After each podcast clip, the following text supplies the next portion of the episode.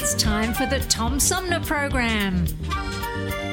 The Tom Sumner Program is a live variety show with music, comedy, and special guest interviews every Monday through Friday. The Tom Sumner Program. Old fashioned radio for a new generation.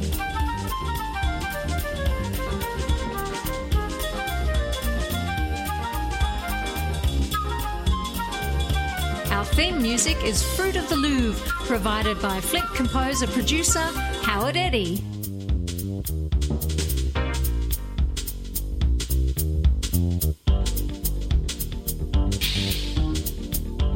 Stay tuned, because it's on now. Old fashioned radio for a new generation. The Tom Sumner Program. Here's your host, Have you lost your job and your healthcare coverage due to COVID 19? You're not alone, and Genesee Health Plan can help. I called and they provided healthcare enrollment over the phone with Medicaid, healthcare.gov, and Genesee Health Plan. They made sure I had access to doctor visits, my prescriptions, and more. Getting healthcare coverage can be confusing. You don't have to do it alone. Get help with GHP. Call 844 232 7740 or go to GeneseeHealthPlan.org. We're in this together, and together we'll get Hi, through I'm it. U.S. Senator Debbie Stabenow, and I'm listening to the Tom Sumner Show.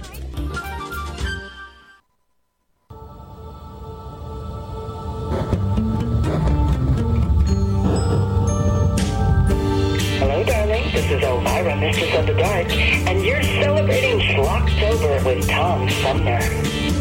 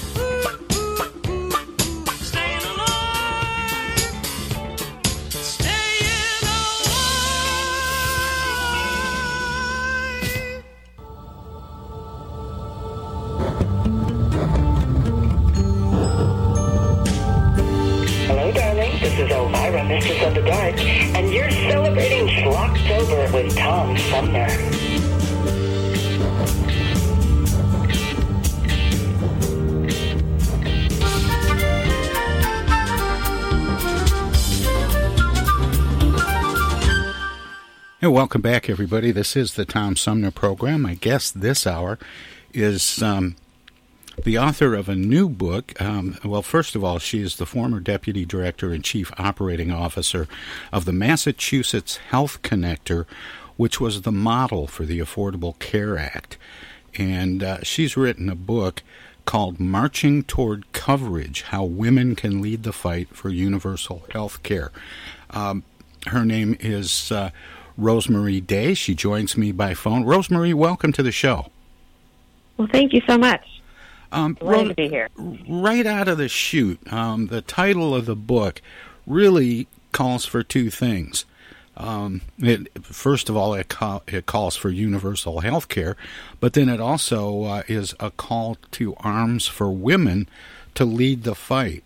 How is it? Um, and and I want to ask you two things about that. One, I, w- I want you to define what uh, universal health care is for us, and, and so we have a better understanding of what that really means. We hear it all the time, um, but uh, but also, why a call to arms for women if they already make eighty percent of the healthcare decisions? All right, thank you. Well, um, so universal health care, in my mind, is um, the way in which we would make healthcare a right in this country. So that would mean that every single uh, person in this country would be able to access some basic level of health care. They would get preventive care, they would get emergency care, um, and they would get certain amounts of treatments. Um, in England, um, they say we cover everyone, we don't cover everything. So it doesn't mean that every you know every single thing under the sun could be covered for every single person. There always have to be some kind of limits. But the point is that everybody would be getting some basic level of care to be defined by, um, you know, the legislation that could potentially pass, what we can afford, but but making that commitment, just like we do for K through 12 education, we expect every kid to be able to go to school. So that's the first thing is, um, and there are many ways to get to universal health care.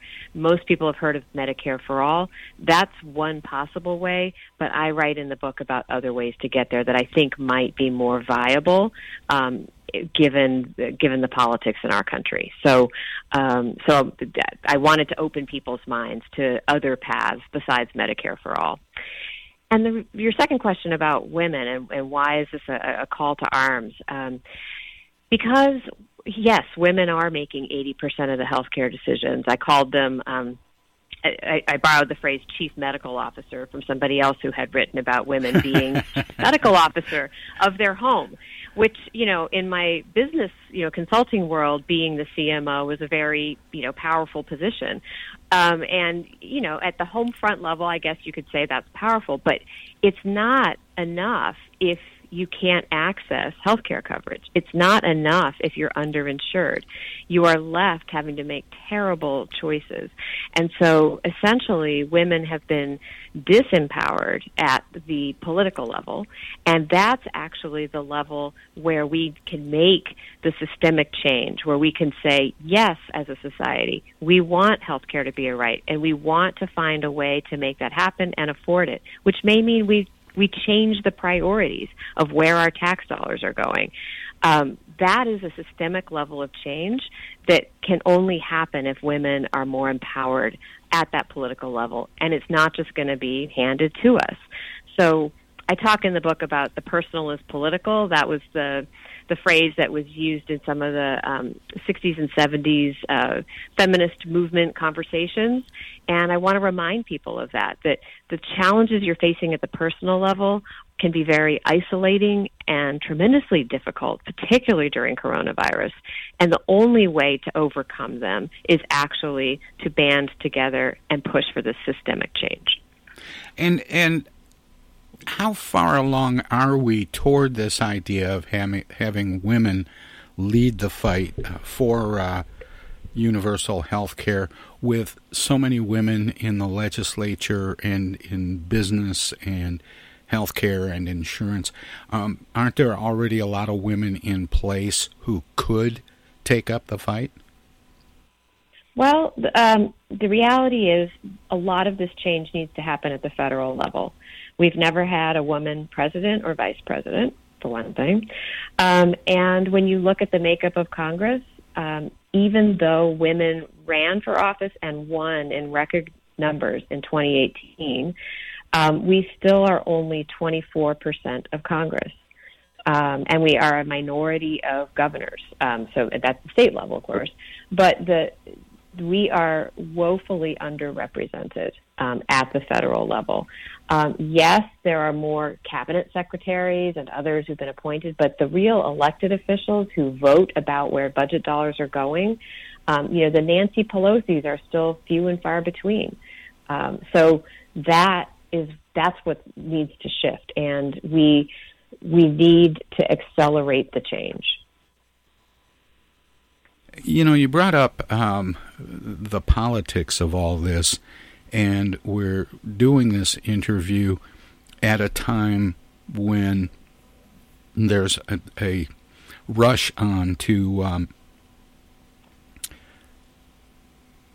confirm a, uh, a, an appointment to the Supreme Court, and many say that it's in time for a critical vote on November 10th in the Supreme Court regarding the Affordable Care Act. Um, what are your thoughts on that? Do you think the Affordable Care Act is, is going to get shot down by a new, more conservative uh, Supreme Court?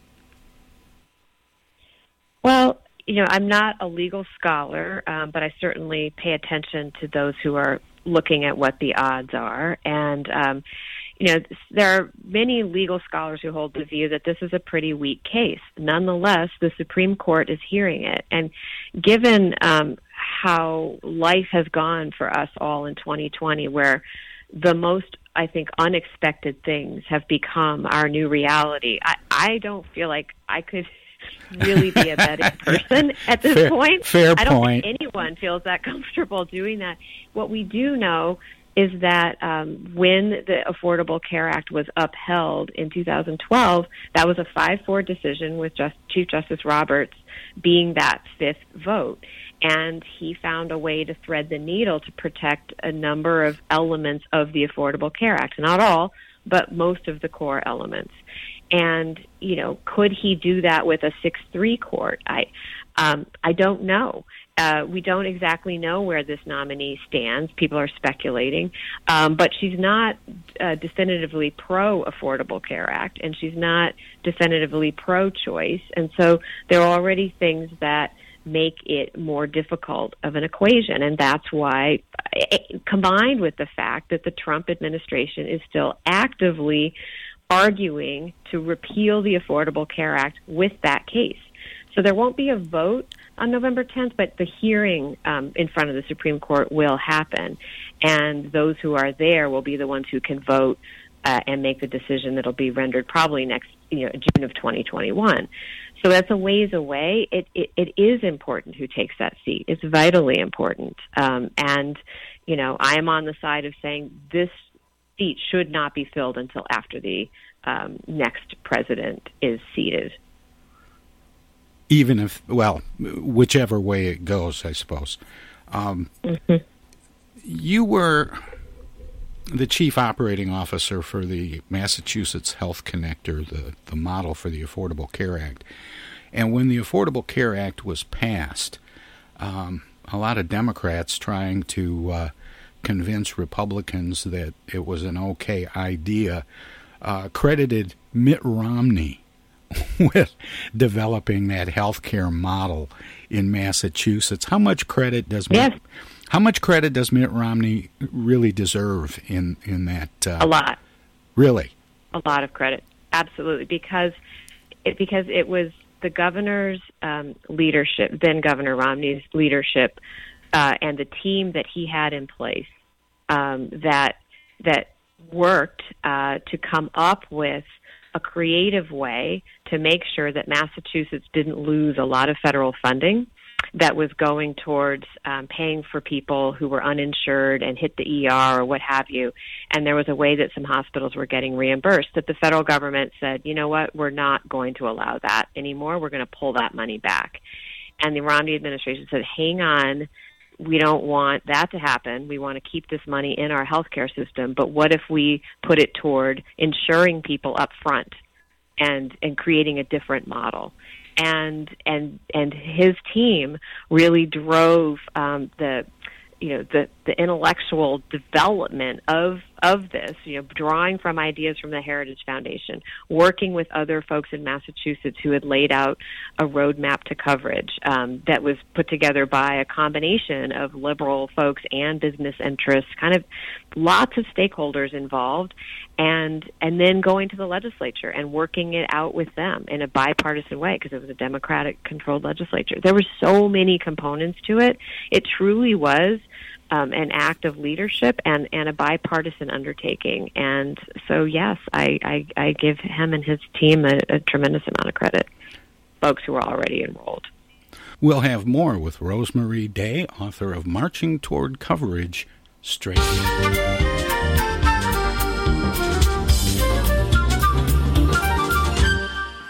Hello out there, everybody. It's me, Tigger. T-I double G R. That spells Tigger. And don't forget to remember to listen to Tom Sumner program on account of because he's so bouncy.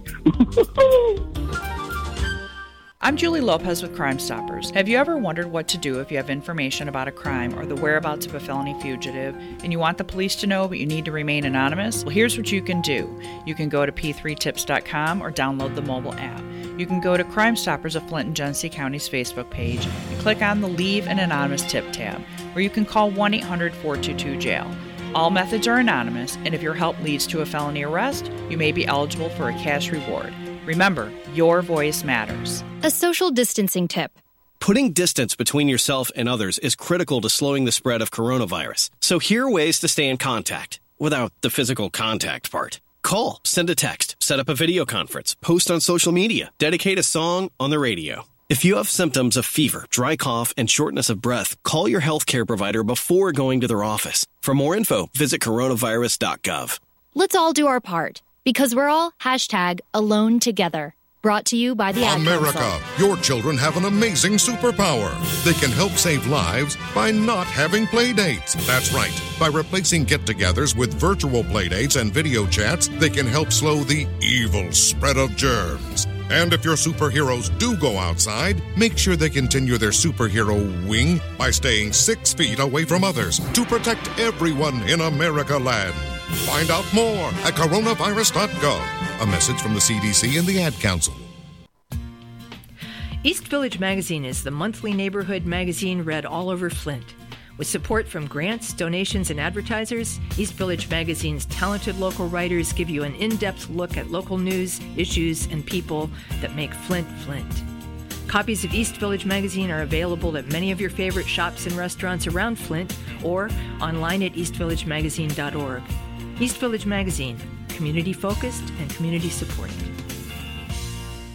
Your calls matter. Join me and Andrea weekdays from 9 to 10 a.m. Eastern to talk about whatever you want to talk about. The Tom Sumner program has open phone lines Monday through Friday to hear from you. How's 2020 working out for you so far? How about those damn roads? Call in live at 810-339-8255. It's all about you. We'll be streaming live at TomSumnerProgram.com and simulcast on WFOV 92.1 FM in Flint. Foil hats are optional. You thought you had every Elvis record made, but wait, Elvis sings again. This time from heaven. That's right, Elvis from heaven. Yes, hear Elvis from Graceland in the sky. Soul stirring versions of epic proportions. You'll hear Elvis crooning Pearly Gate Rock. All dug up.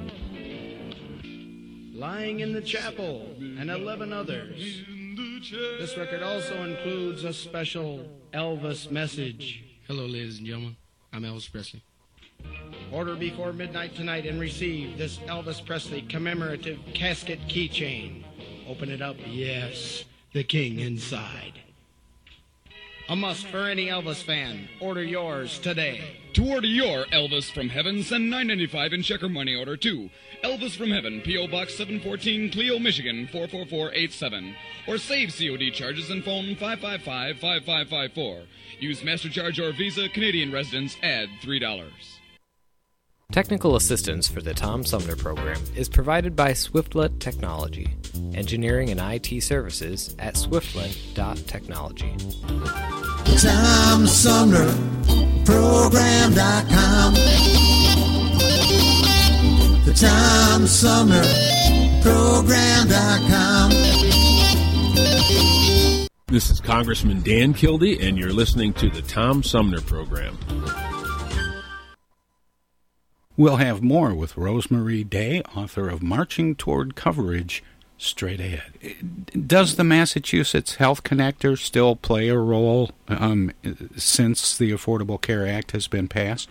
Oh, absolutely. Um, because the Affordable Care Act, um, you know, was based on the connector model as a prototype, but it, but it, it deviated from a number of the things that we had done in Massachusetts. So there was still work that had to be done to uh, bring what Massachusetts was doing more in line with where the federal law was. A lot of detailed stuff, and then we we'd existed for four years. Um, you know, from 2006 to 2010, when the ACA passed, we were we were running, and we had members. You know. Um, 100,000 plus members. And um, so we had to continue serving them.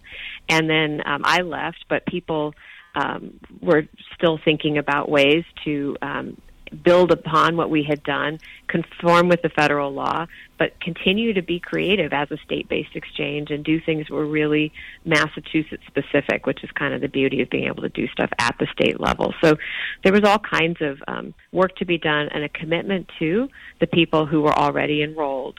Um, and it had been a tremendously successful model. We had gotten down to about 2% uninsured in our state, which was near universal coverage. Um, now, what they've had to do since since Trump was elected was navigate all of the um, changes that the Trump administration has put forward that, frankly, undermine the Affordable Care Act. And so, this state and some other states have found ways to mitigate those cutbacks and do things via state law, et cetera, that protect um, the.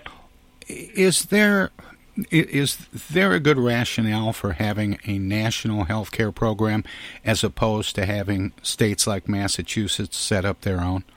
Well, you know, the the model. Um, yes, there's a rationale because Massachusetts um, has really been at the forefront, along with a, a handful of other states um, traditionally that have tried to break new ground in terms of expanding health care coverage.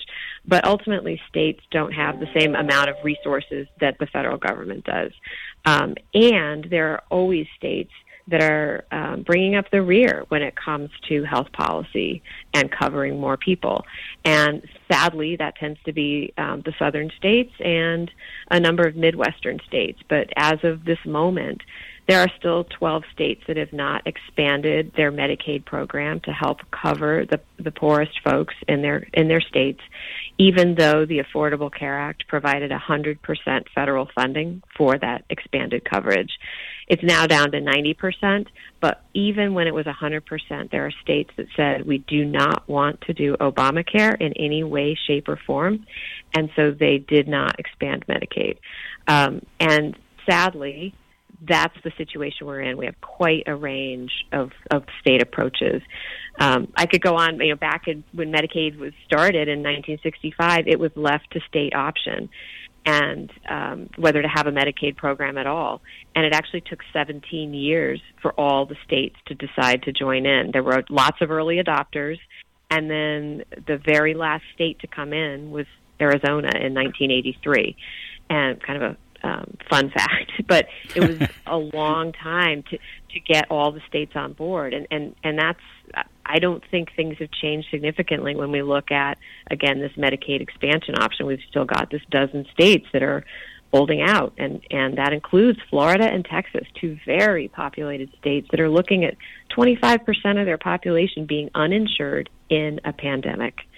So if if you leave it to the states, there are a lot of people who are harmed. So I I, think there has to be some national commitment, and that gives everybody um, kind of at least some baseline of equality across the states. And then if states want to, you know, do more, add on bells and whistles, that's fine. They can opt to do more.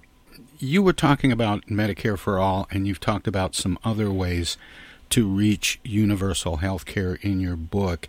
Uh, but another phrase that gets bandied around in the in the political forums is uh, a single payer plan. Um, what is a single payer plan, and what does that do to health care coverage and and uh, payment as we understand it currently, to the degree that we do understand it? Right. So a, a single payer plan is actually um, what Medicare is. All the money is collected by the federal government, and then um, the federal government sets the payment rates out to um, all the doctors and hospitals, and they actually then pay for the care that people get. So, um, so we have a form of single payer already, and that's that's Medicare. Um, you know, in England, the National Health Service is a single payer plan, and it's very much reliant on a government infrastructure of doctors and hospitals as well. Um, so that's like even more complete government control. Medicare in the U.S. buys um, services from the private sector, and so so it's the payer part that's that's government controlled, not the not the provider part.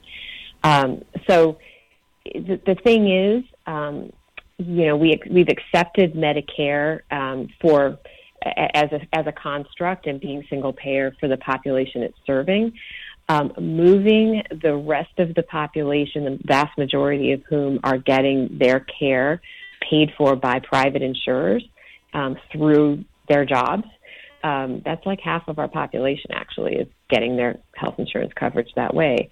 Moving them away from um, the private insurers and saying this is going to be replaced with a government single payer plan like Medicare for All was proposed to be um, in my view, is too much change for people to accept and digest.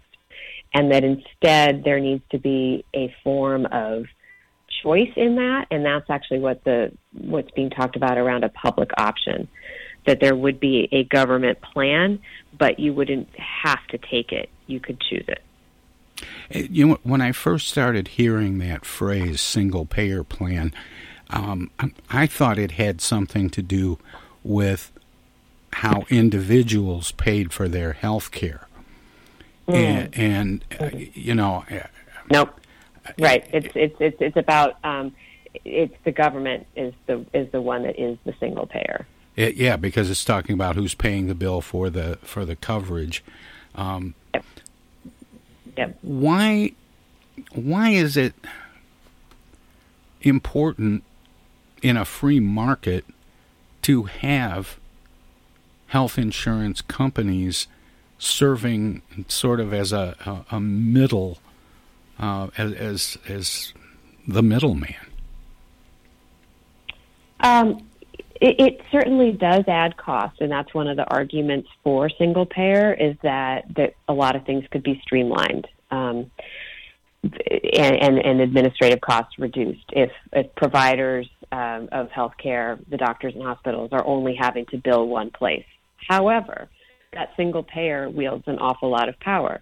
As with Medicare, they set the rates.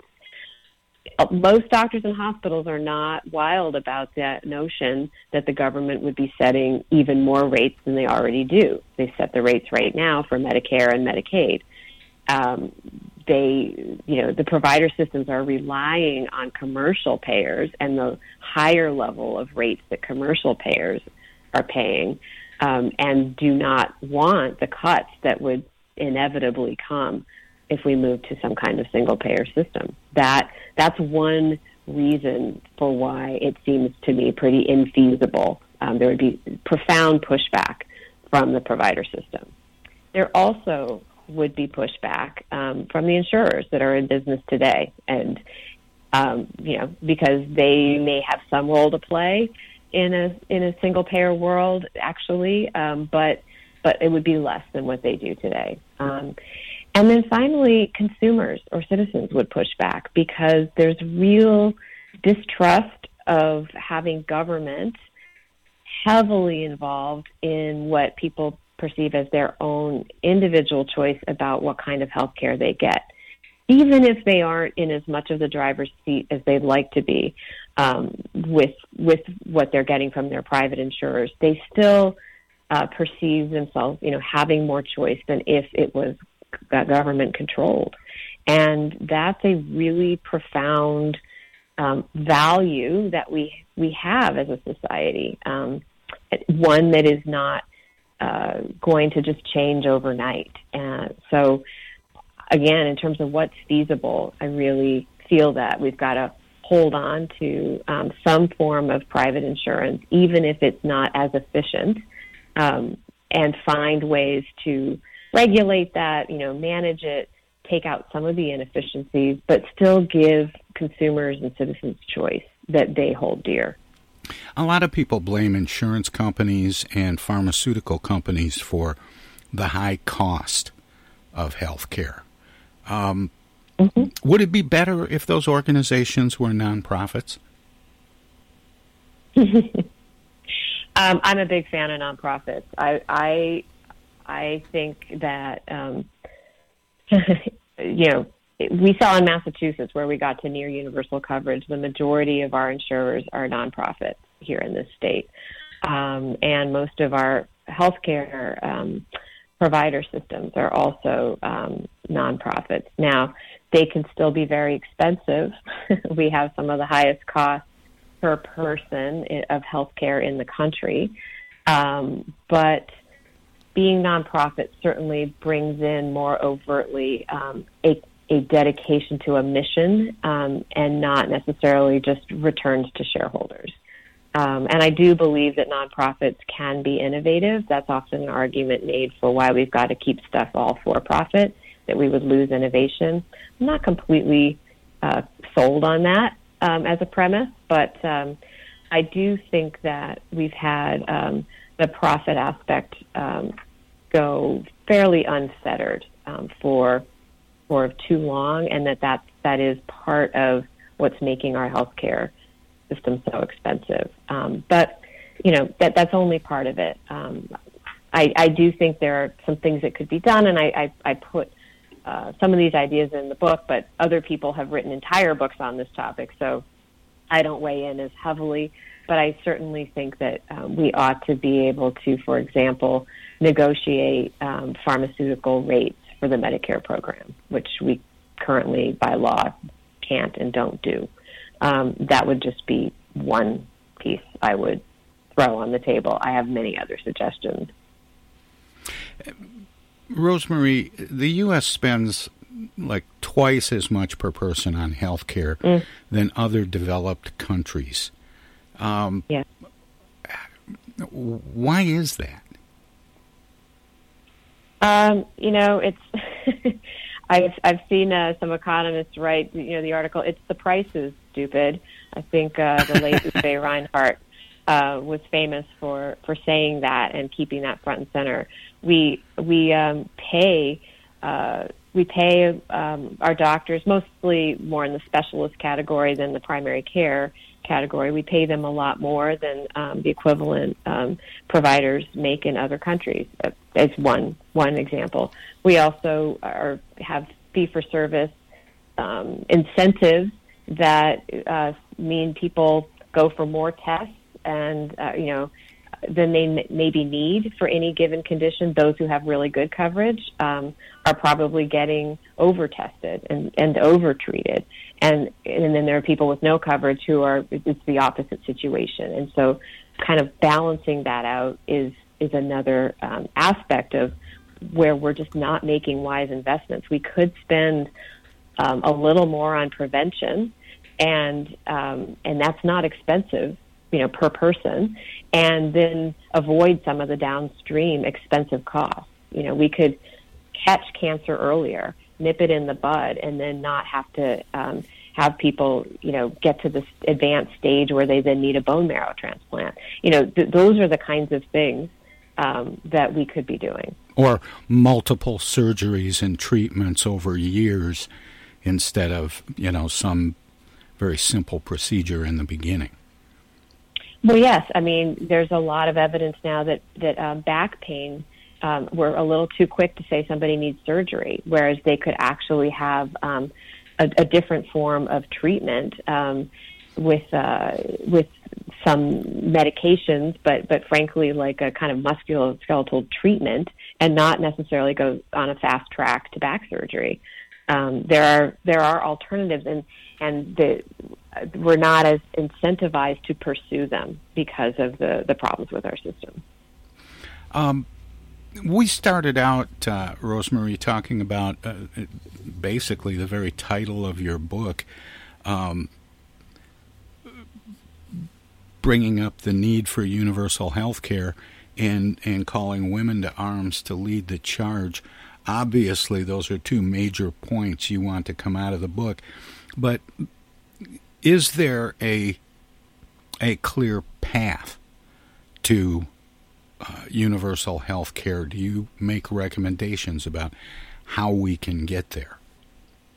I, I do make recommendations, and I, I have a, um, you know, there are awesome folks in Washington D.C. who are working in, in think tanks and and d- designing um, alternatives to Medicare for all that could be a path that includes, you know, bolstering what the Affordable Care Act structure allowed for and adding to it um, and so that it's a path that gives us some nice big incremental pieces that we could digest and not just reject out of hand. Um, so there are paths. What I wanted to encourage people uh, to do in, in reading this book is to not worry about all of those details as much um, because, you know, I'm a policy wonk at heart and I love doing this stuff. But it becomes intimidating, I think, for some people to feel like, oh, this is too complicated so I, I, I don't, I, I can't weigh in, like I'm not qualified to or whatever. And I just wanted to make it clear that if the body politic is saying we want health care for all, we want health care to be a right, we elect people and send them to Washington to go and do that. Similar to like what a board of directors does and tells a company, you know, I, I'm, we're setting this direction, and now you, management team, go figure it out. Go work through these details. I see us, um, you know, as the body politic, putting the pressure on who we send to DC and therefore the system in DC to figure it out because there are lots of good options on the table. Um, and to leave that to those experts, but they have to know that there is public pressure to make this happen. And I believe that with the pandemic, this is a moment to seize because it is so terrible what's happening to people. And the fact that so many people have lost jobs and with it their health insurance coverage, it really undermines our, our basic premise that employer sponsored insurance is the way to go. We have to have some stronger and more viable alternatives. The ACA started that. We're not all the way there. Combined with the fact that we're going to have even more people with pre existing conditions because of COVID and the insidious way that virus works um, there's th- those numbers are growing. It's already over 100 million to, before COVID, and now we're adding millions more people who've been infected with COVID. So we have to continue to protect people with pre-existing conditions, and women as caregivers are on the front lines of that. So while I don't want to burden women more, I make the point that activism can actually be very empowering and take you it, it, it's it's a channel to get rid of despair and to turn to hope, and that's really what we need. You know, when the Affordable Care Act was passed, a lot was made of the fact that it was three thousand pages long and it was, you know, very complicated. Even uh, the Speaker of the House, uh, Nancy Pelosi, said, "Well, we have to pass it to know what's in it." Um, basically setting up the premise that who's going to read 3,000 pages and comprehend it. Um, but is your understanding of the Affordable Care Act something that can be easily tweaked or fixed, or or do we need? Uh, should we be looking for an overhaul? Um, I think, I mean, I, I would never say it's easily tweaked or fixed because nothing about the ACA has been easy given the, the pushback from so many states and the challenges that keep going to the Supreme Court. There's nothing easy. But I go back into the basics that this model of the ACA was truly built um, in a bipartisan way. From the think tanks to the first state that did it, um, it did not pass bipartisan in Washington, D.C. I know that, but the underpinning, the framework, truly was built on a, a bipartisan um, uh, structure, and and I think that's been shown to be true when Republicans couldn't come up with an alternative. When they said, "Okay, we won't just repeal the ACA; we'll replace it," they almost didn't have anywhere to go that was better than the ACA because you needed the ACA's construct to truly protect people with pre-existing conditions and keep insurers in the marketplace. And all of those components really fit together well and um, and have so much potential, as we saw in Massachusetts, if it's fully um, embraced and implemented. So trying to do a complete overhaul, there's really nowhere. I don't see anywhere else to go unless it it swung all the way to something like Medicare for all, which was having government do virtually everything.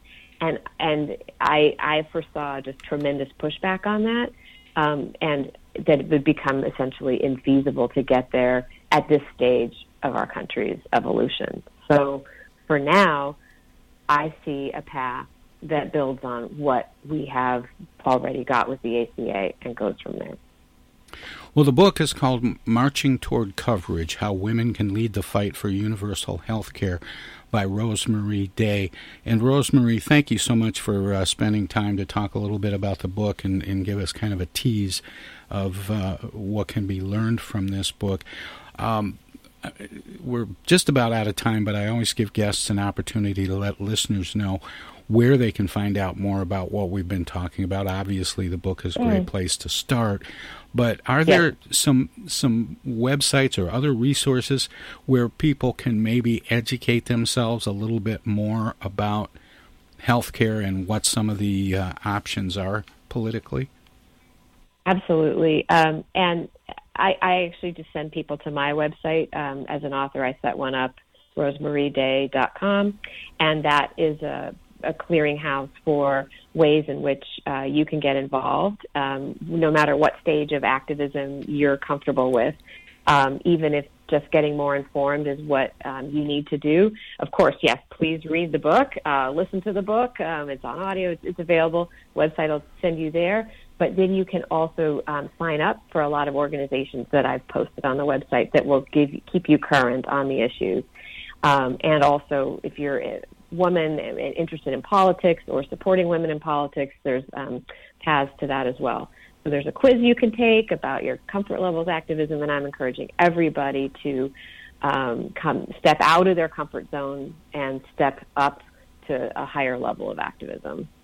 Well, Rosemarie, I really appreciate the time we've spent together. It's a, been a, a very delightful and informative conversation, and I'm always so impressed with people who understand healthcare. Oh, thank you. well, I want I want to uh, spread the word so that because healthcare should be a right, and it should be just that simple uh, in some ways. And so I don't want people to be intimidated by the topic. Well, thanks again. Thank you so much for having me. Take, Take care. care. Once again, that was uh, Rosemarie Day, the uh, author of uh, Marching Toward Coverage How Women Can Lead the Fight for Universal Health Care. We'll have more of the Tom Sumner program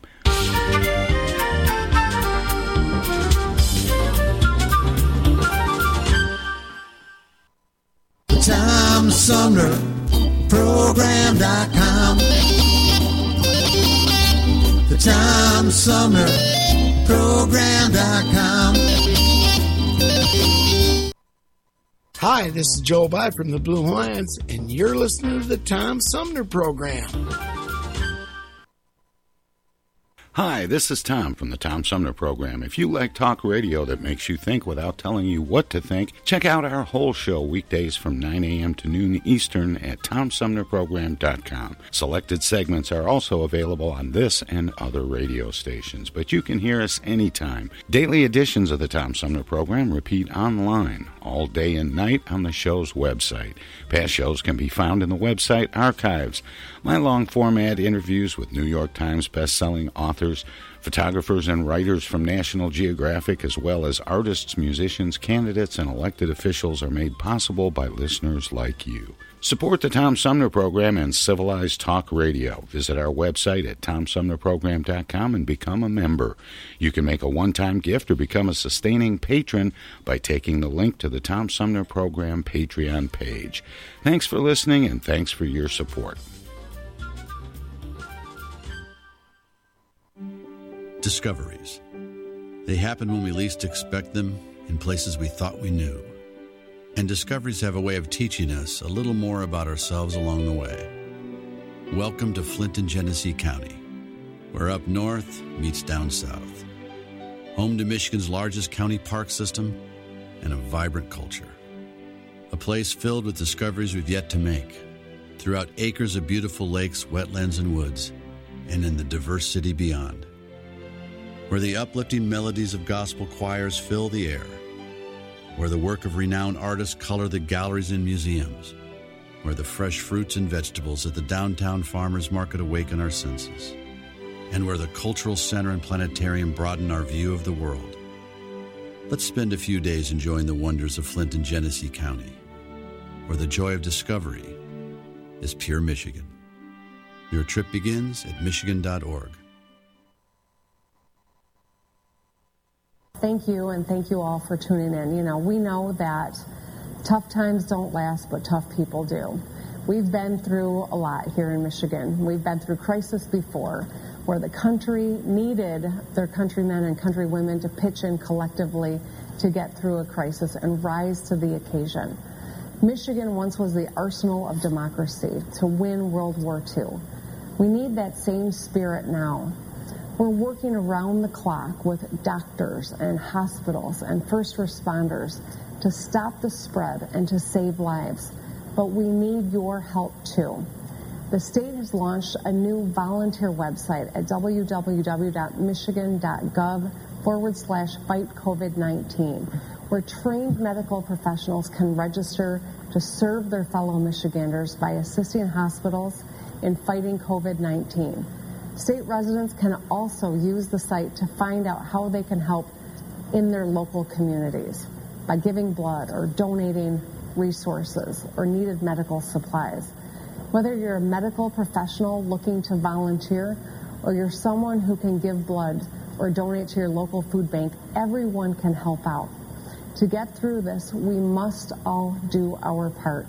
Stay home, stay safe, and save lives. Technical assistance for the Tom Sumner program is provided by Swiftlet Technology, engineering and IT services at swiftlet.technology. I know of a place where you never get harmed. A magical place with magical charms. Indoors, indoors, indoors. Hey, this is First Ward City Councilman Eric Mays, and you're listening to the Tom Sumner Program.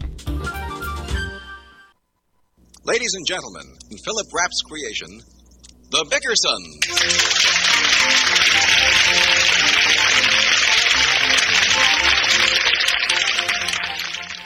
For once, the walls of the Bickersons' apartment do not resound with the persistent snoring of husband John, more's the pity. There can be only one reason for this astounding phenomenon. John Bickerson is not home. Two o'clock in the morning finds Mrs. Bickerson on the telephone with Sister Clara. Let's listen. What did you say, Blanche? I said I haven't heard from John since he left for work. You'd think he'd telephone me or something. Well, maybe he tried to call. You've had the phone tied up for over an hour, Blanche. You've called me three times. He's never done this before. I think he wants to upset me. He gets so angry every time I spend a dollar. He says I'm the biggest spendthrift in California. Am I, Clara? I don't think so. Well, John does. And you know how careful I am about money. Yes, Well, I have to give the baby his bottle. You do? What time is it there in New York? It's almost 5:30 in the morning. Georgie gets a bottle every 2 hours now. He's 4 weeks old. He isn't gaining much though. Well, what does he weigh? 61 pounds. I don't like the doctor we have now. He thinks George is too heavy. Well, I think he's the cutest little thing I ever saw. Oh, did John's shoes fit him all right? Well, they pinch a little in the toes. Oh, well, you can get them fixed. Oh, I think John's here. Goodbye, Clara. John!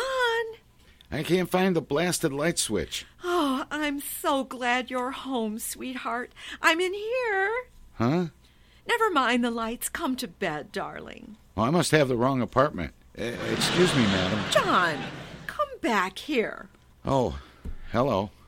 Where have you been? Working. Let me get undressed. I'm exhausted. Why didn't you call? Don't throw your good coat on the floor, John. You can sweep it up in the morning. No call, no message, no nothing. Why didn't you call? Didn't have a nickel. You did too. You had a quarter in your pocket this morning. Who did you take to dinner tonight? The whole chorus from Earl Carroll's. That's me, boy, Diamond Jim Bickerson. Don't be so funny. Oh, I'm not funny. I'm exhausted. I bet you never even thought of calling me. Other men call their wives. If Mel Shaw leaves the house for even five minutes, he calls Louise. Calls her what? That lot you care about me. I've been sitting here worrying myself into a stew. What did you eat? Stew. John Bickerson, let me look at you. Are you sure you've been in the office till now? Well, where do you think I've been? I don't know. You didn't pass a cocktail bar on your way home, did you? I never pass a cocktail bar. That's what I thought. You had a drink. I did not. You had more than one.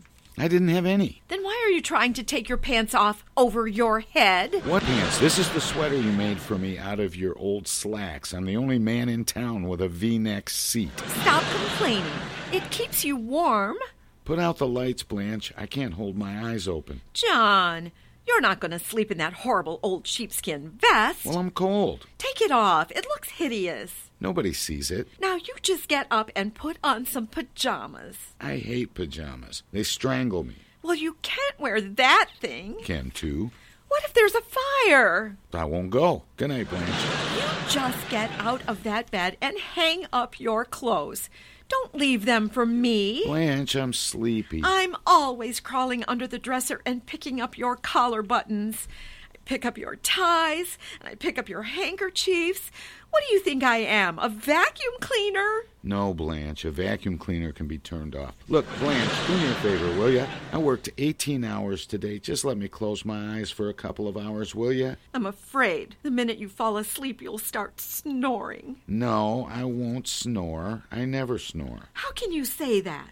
You've never missed a single night since the second day we were married. You snore on Monday, you snore on Tuesday, on Wednesday you snore, on Thursday you snore, so what'll you do tonight? Oh, for the love of. Nobody would believe it. I'm married to a cellar pump.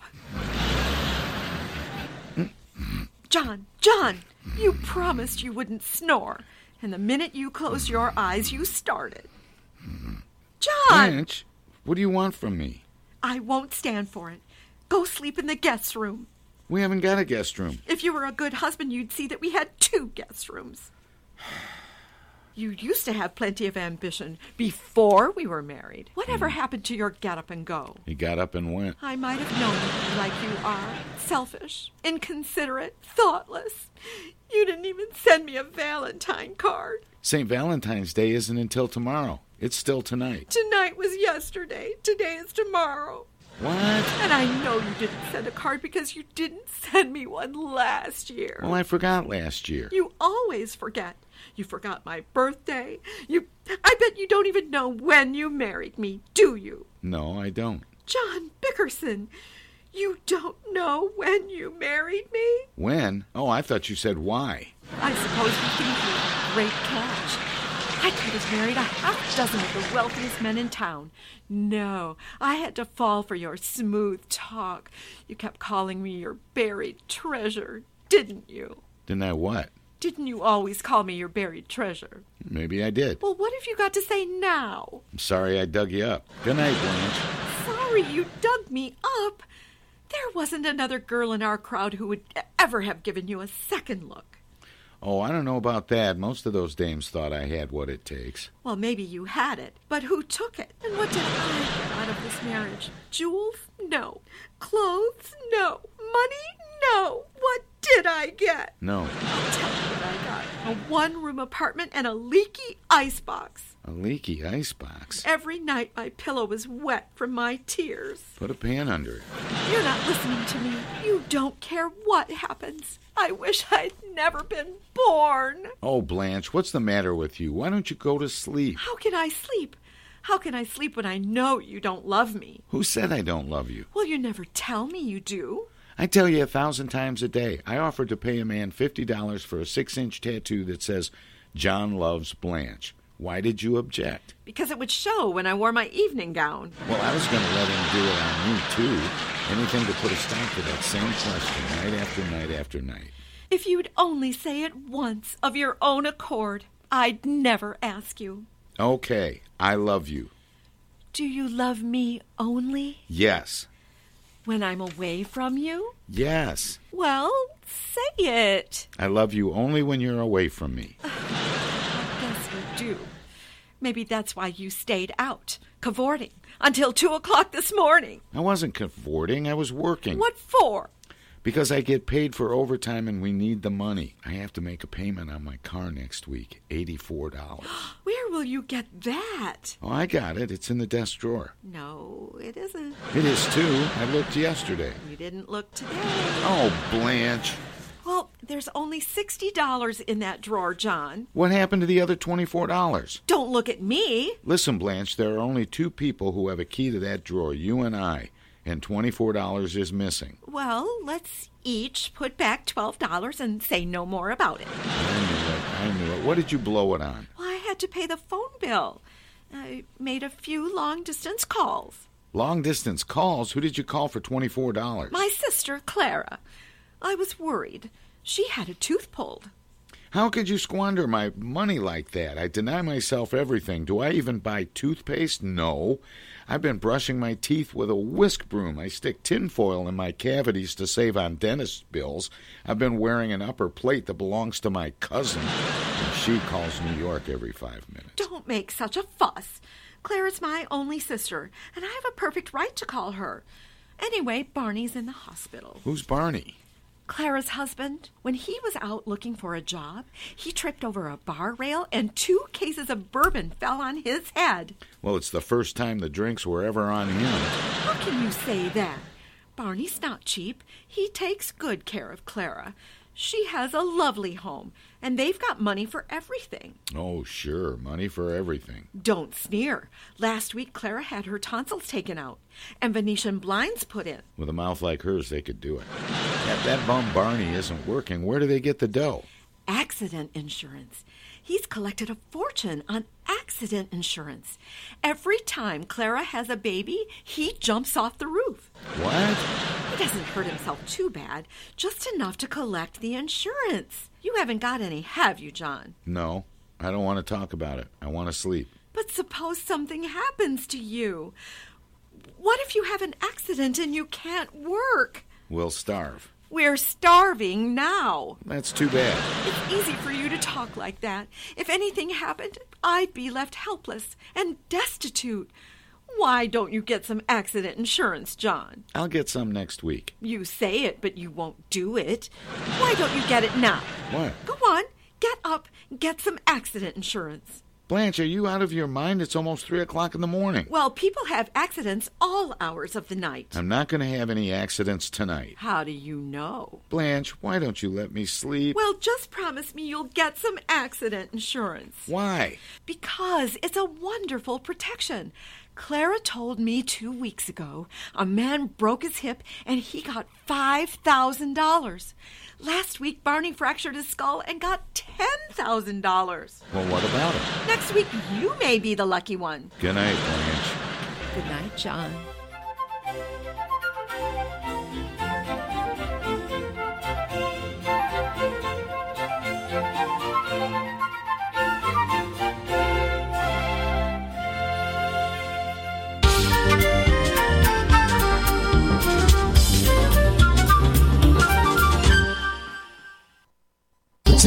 TomSumnerProgram.com. The Tom Sumner Program.com. You pilots, get off of my lawn. We're trying to do a radio show down here. It's a Tom Sumner program, don't you know? Go on. Go on, get out of here.